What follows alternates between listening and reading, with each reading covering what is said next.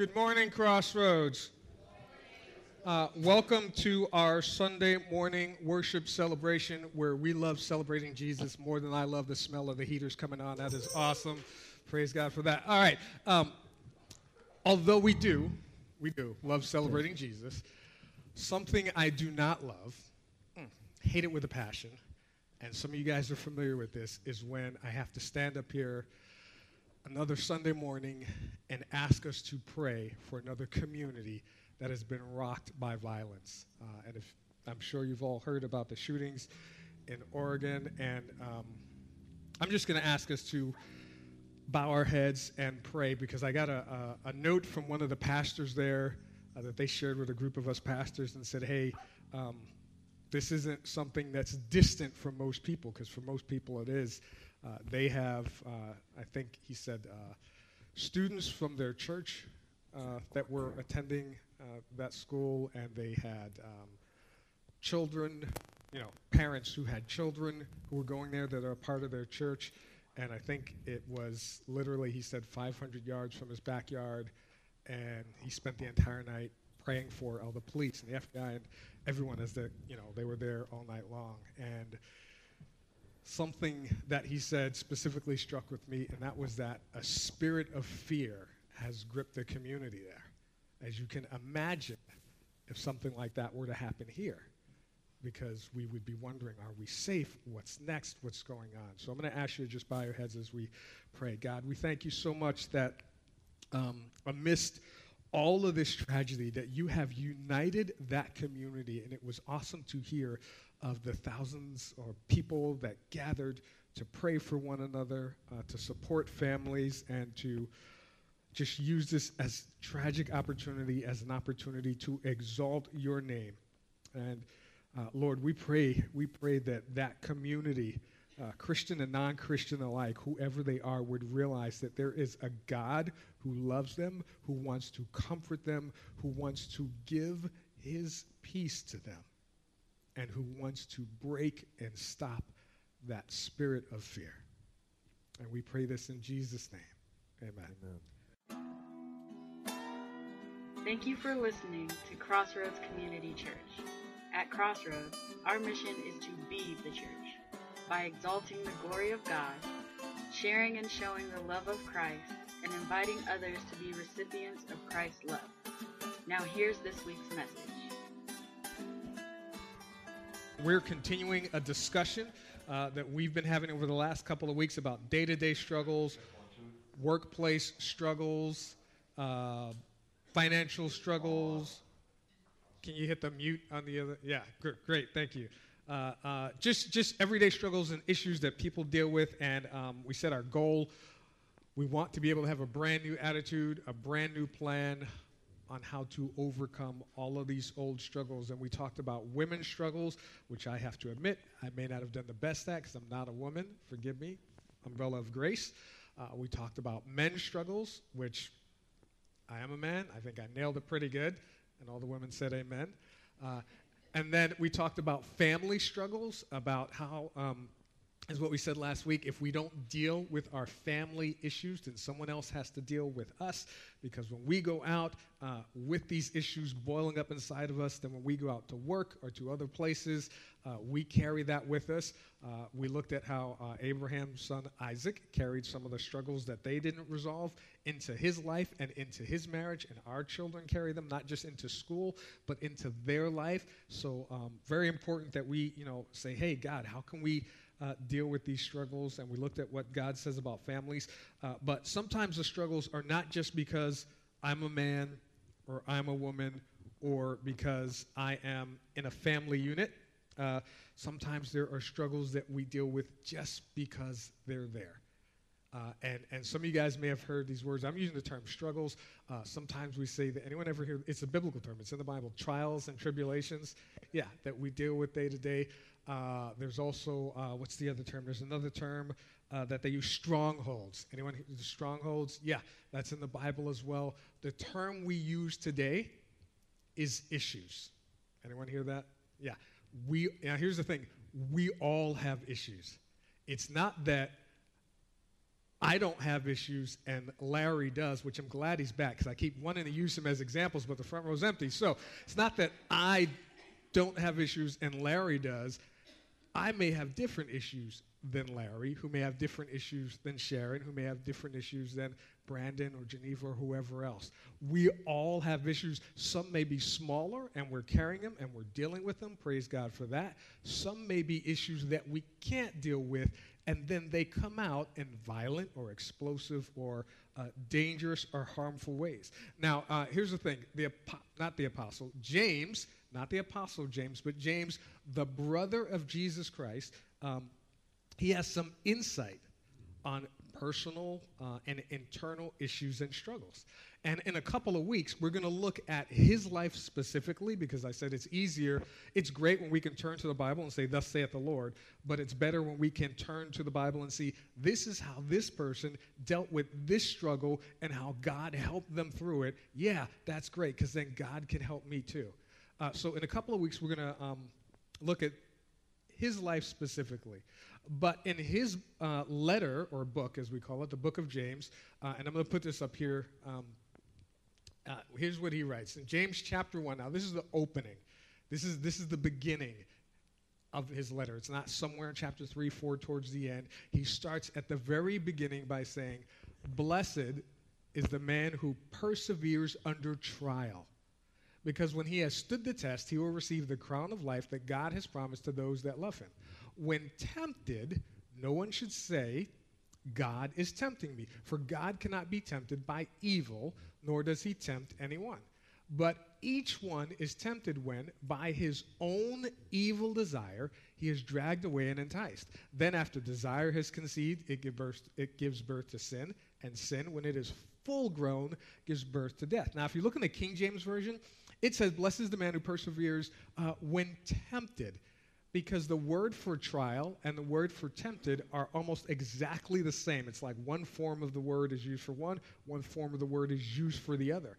And so what people would think was, hey, if I'm going through it being tempted by something, that must be God. It must be okay. I can give in to this temptation, but that's not correct. Because one is a trial or a test, and the other one is a temptation.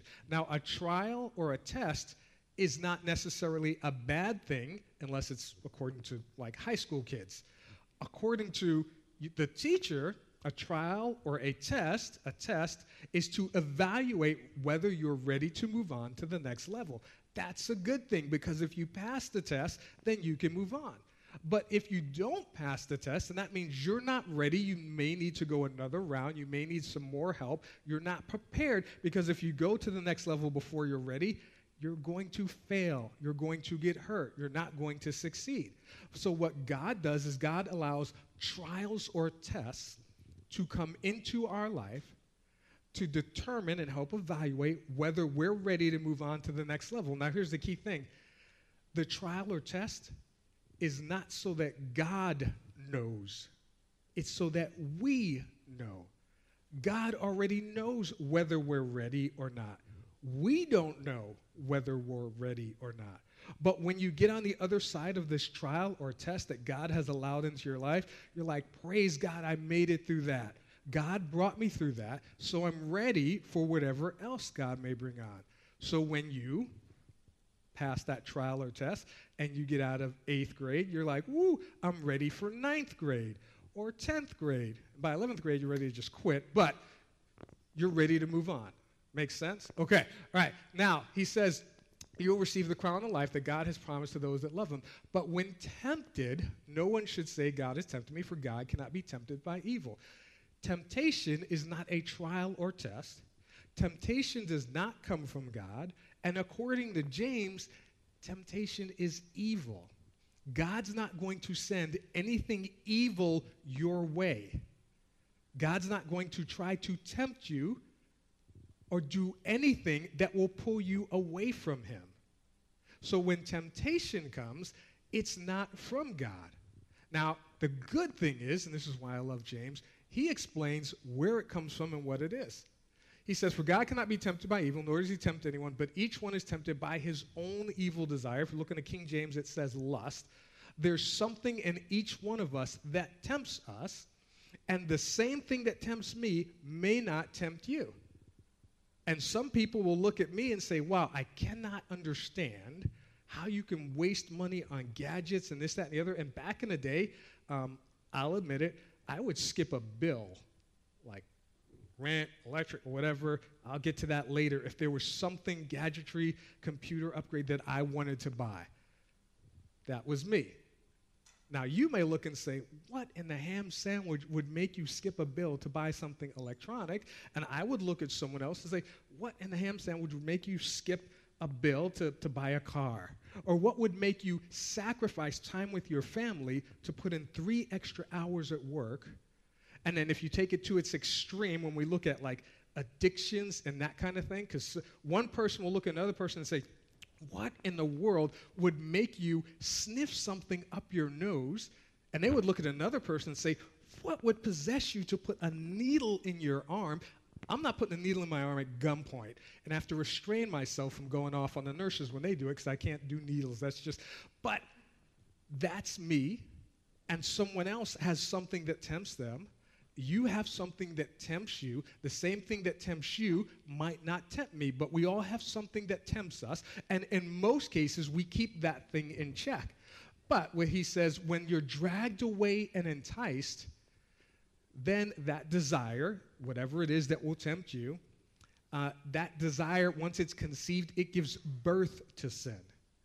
Now, it doesn't necessarily mean it's sin, but it gives birth to it. That means it's sitting there ready. And once it gives birth to sin, once it's full grown, in other words, once I fully give over to the desire, then it gives birth to death because sin is death and death is separation from God.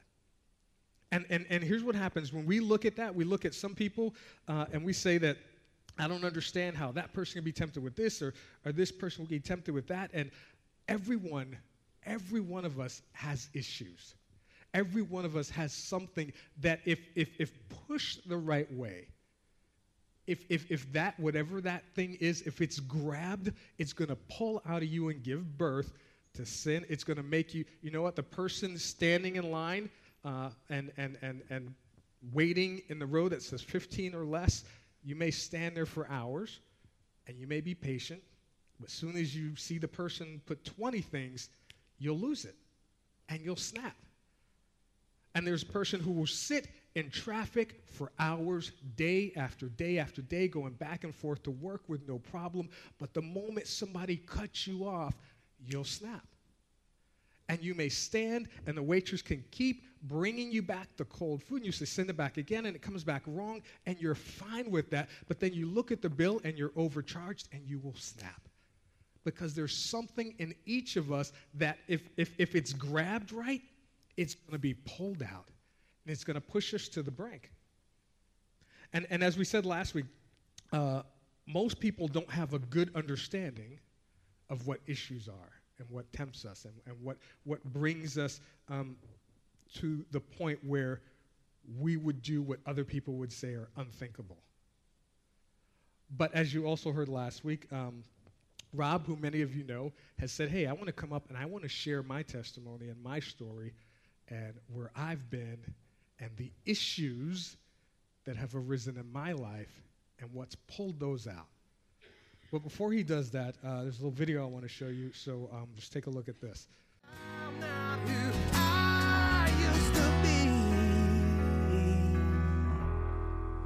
I am redeemed.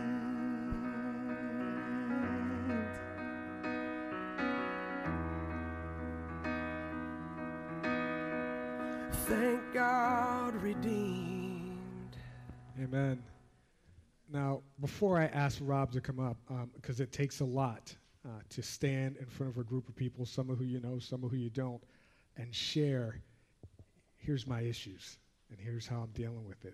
So, um, out of respect to Rob, what I'm going to ask to do is ask the tech team if you could stop the live stream, uh, just stop the live stream, uh, and I'll stop the video uh, out of respect to Rob, because he may want to share it with you. that doesn't mean he wants to share it with everyone in China. So we do have people from there watching. I have no idea why. But so I'm going to ask Rob to come up. If you guys would just give Rob a, a hand.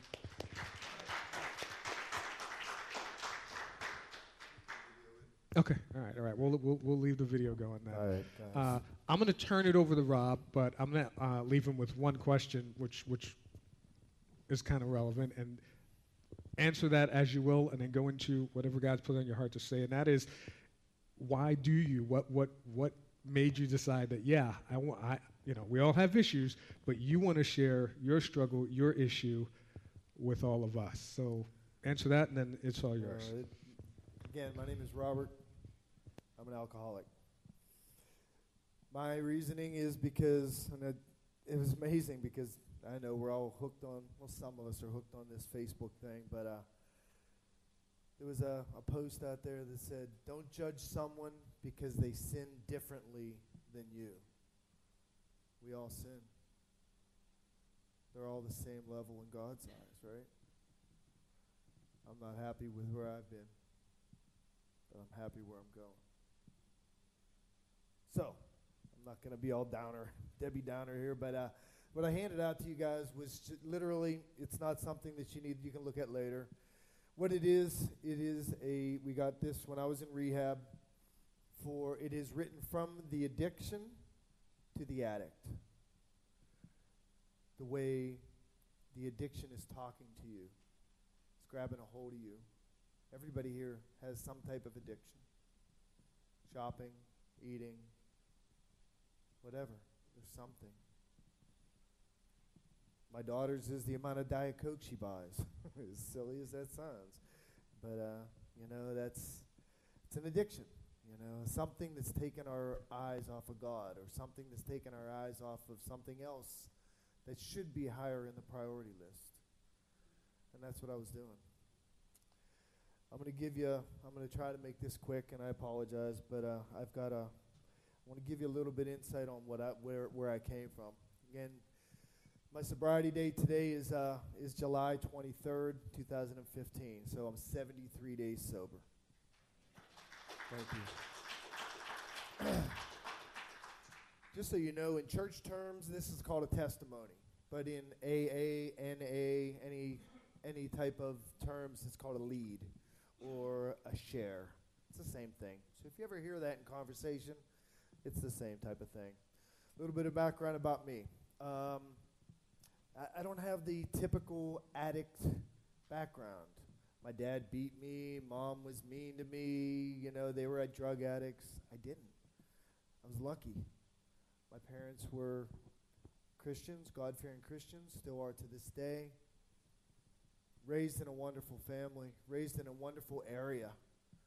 Those of you that grew probably grew up in this area grew up just like I did. You know, a, you had a neighborhood where you all played together, you played wiffle ball, whatever, and you'd leave out in the morning, and if you didn't come home at lunch, your mom knew you were being fed somewhere. And then you get home for dinner. You know, you always were home for dad. From dad, mom had dinner on table, and then you know, Lord knows if you're not home before the street lights are on, you're in trouble. Uh, so you had to be home by the streetlights. So there were there were things that we we as children we um, we went by, you know, because that was expected of us. Don't want to get into what kids are doing today. I want to get into what's going on with me and where I came from. So I don't have that excuse, that excuse that I, w- I had it so bad, because I really did not. Um, that was my comfort zone. My comfort zone was in my neighborhood, my family. But outside of that, school, baseball, Cub Scouts, Boy Scouts, church, anywhere else, I was a nervous wreck. As a young child, I spoke very hesitantly. I stuttered when I got nervous. I also had a speech impediment. My name was, wasn't Rob or Robbie Oaks, It was Wobby Oaks. So I was made fun of a lot, being Wobby Oaks. And that's everything, every, that's the way I spoke. Second grade, my second grade teacher, because of the way I spoke, told me I was stupid in front of everybody in class. And I believed it. She's a teacher. She, she's the one that we look up to, we're told. So, needless to say, I had that in my head that I was stupid. I didn't pick up fast enough. I was made fun of and beat up and whatnot. So, that year, almost at the end of the year, well, let's go backwards just a minute. My, son, my brother Paul, who was four years older than me, I looked up to him. He was a god. He was a drummer. We, I would sit there as first grade and I'd study him, study what he was doing, what he was doing, what he was doing. For some reason, I picked up on that, but I couldn't pick up on school, wasn't confident. So at the end of the year, I went over to the music teacher. They were having a, a uh, like a talent show. I went over to the talent show t- to the teacher and I said, "Can I be in this?" And he, I wasn't even in music, so he was real apprehensive. But my brother, who was in music, said, Let him, "You'll be surprised. Let him do it." So I got up the talent show, second grade. Remember this, second grade, however old that is, seven years old maybe. And to a record, those of you remember records out there, 33, to a record, I played drums to the song Wipeout. Anybody knows the song Wipeout? Yes. And literally, those that don't know, the whole drum line is literally. And yes, I was a trombone major as well, so that's why my tongue goes up. Anyways, um, but anyways, they, so I did that, and the applause when I was done gave me such a jolt, such a rise. I loved it. Somebody wasn't giving me a hassle about something I was doing. I was, I was, I was hooked. So in third grade, remember this now, that's a year older. Third grade, I went to the principal, first day. And I heard that there was a speech therapist, and I wanted help.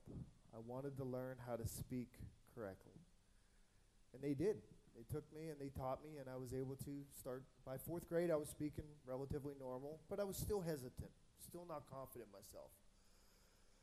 So at that point, you know, I, uh, I, ma- I made it through.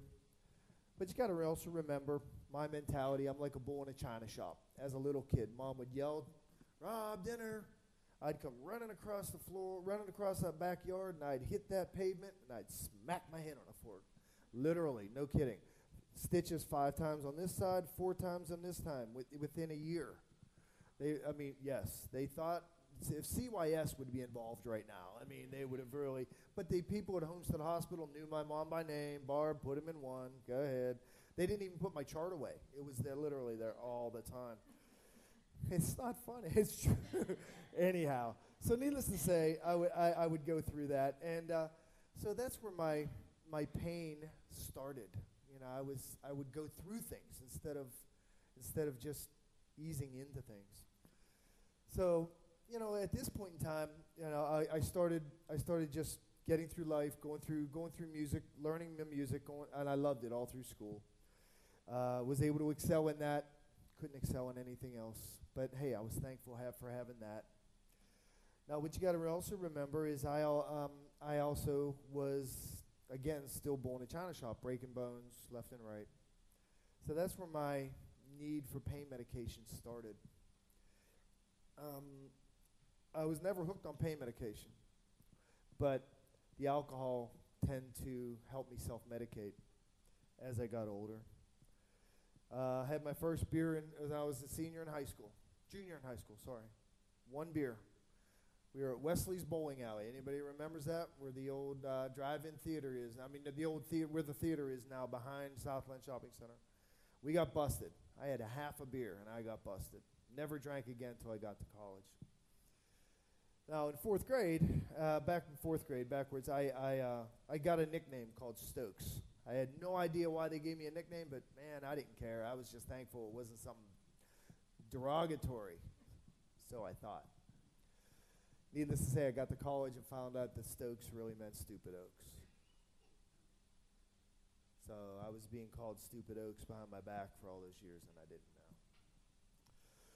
So, I mean, when it comes to bones breaking, I mean, literally, I have eighth grade. I dove into my four-foot swimming pool, broke my back. I, I literally last night sat down and wrote all these things down, and I, I broke my back, broke my collarbone, broke all the ribs off my sternum, bruised my heart, flailed my chest, punctured lung, broken tibia, plateau, two broken wrists at the same time, broken hand, and my teeth were knocked out. So all this trauma in my body tend to give me an excuse to self-medicate. Not a right thing to do. But went to college, self-medicated, got out of college, continued to self-medicate, you know. And uh, so at this point in time, sorry, did you lose my train of thought? Um, I was I, I could I couldn't control it. I had I had 17 years ago. I, I my mom and dad were trying to pray alcohol out of me, thinking that would work. I still had free will. We all have that. But I didn't realize that what I was doing, I was praying every day, but I wasn't, I wasn't submitting and, and changing my ways. So I kept on doing it, kept on doing it. Had legal issues, first DUI, second DUI.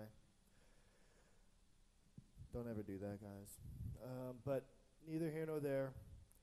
I uh, I came to realize that after I last this past May, I got my third one, and I realized that something had to change.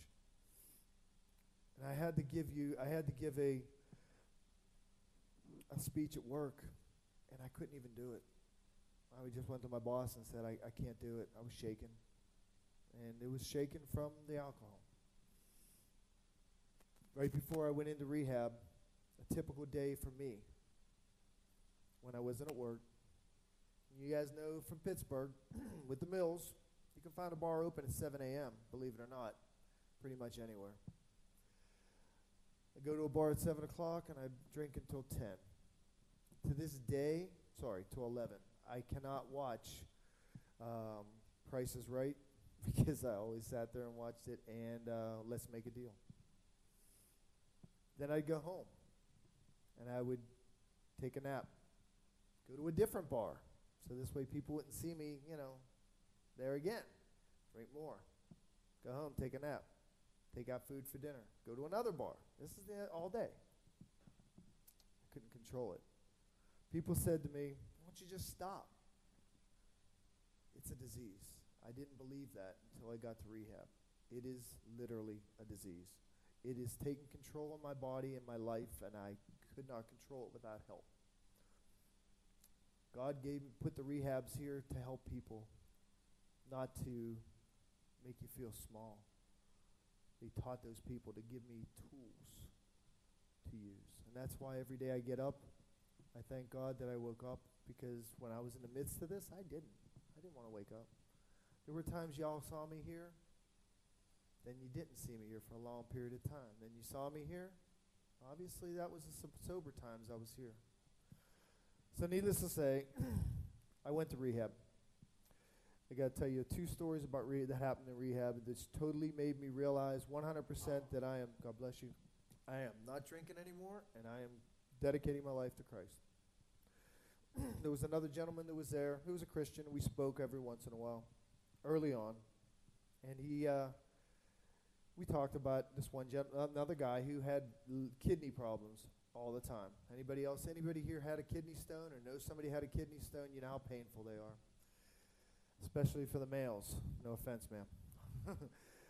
um, so needless to say, this guy was going through so much pain, didn't know what to t- what to do. But he, if he left rehab, he'd have to start all over again. So me and this other gentleman went over to him and asked him one day, "Could we pray over you?"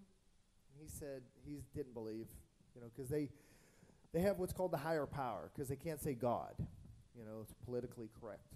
But two days later, after being in more pain, he said, Would you try? So we did. We prayed over him back and forth. The fu- middle of the night, the next morning, he passed that stone. I have contacted him, talked to him since then. We've been out of rehab. He's not had any more ki- kidney problems in the last six weeks, and he usually would have it every three to four weeks. That's God. I truly believe that's God. Another gentleman named Jimmy came to us, heard about this, and came to us and said, My wife's pregnant, and they say there's 80% chance the baby's going to be a Down syndrome baby. Would you pray over me? He was non believer.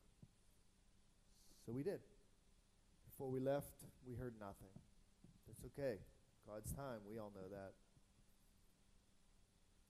Couple weeks ago, I got an email from them saying that they said the, the diagnosis was totally wrong and the baby's totally healthy. So I know there's something r- with this, 100%.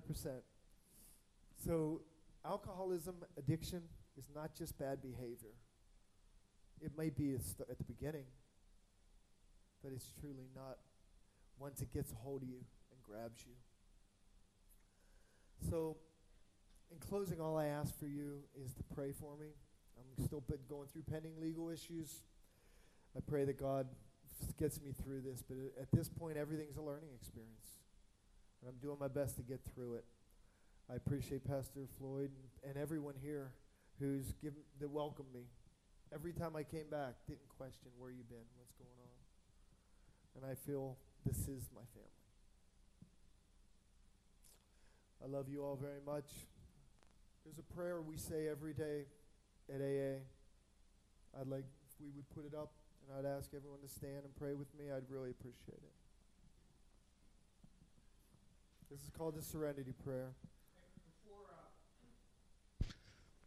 Before we do this, let me let me before we say this prayer together, uh, let me ask if I can get a couple of men to come down here, and we're gonna say this prayer together. So just come down here. Sure.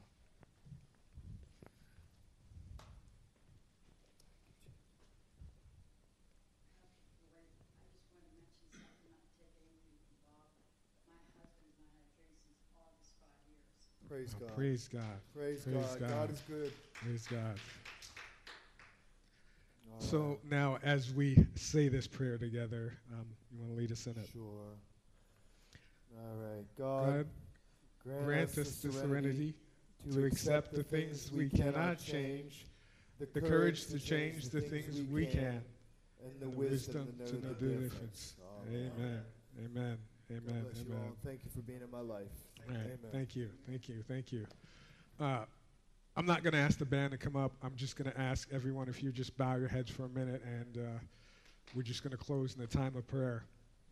Because the reality is, that passage of scripture that we read, that wasn't to non Christians. That was James writing to the church, acknowledging that we all have issues. So if you would just bow your head, God, we just ask that as we leave this place, that the words that Rob spoke would make us more aware, first and foremost, that we're not alone, that we all have issues. We all have stuff that we're going through. We all have things that we're fighting to overcome. So, first, that it would make us aware of that. Second, it would make us aware, as Rob said, that there is a God who is able to help us overcome these issues. And third, that we would know not to be judgmental of other people who are going through their own issues, but that we would come alongside them and be able to say, I'm here for you. I want to pray for you. And how can I help you through it? God, we thank you and we pray that we would be continue to be here for Rob as he goes through his journey. Uh, we're not making this statement to say that everyone needs to turn around and say, here's what I'm going through. But we pray that if there are people who do step up and say, here's what I'm going through, that we would step up and be the church and help them through it. We pray this in Jesus' name. Amen.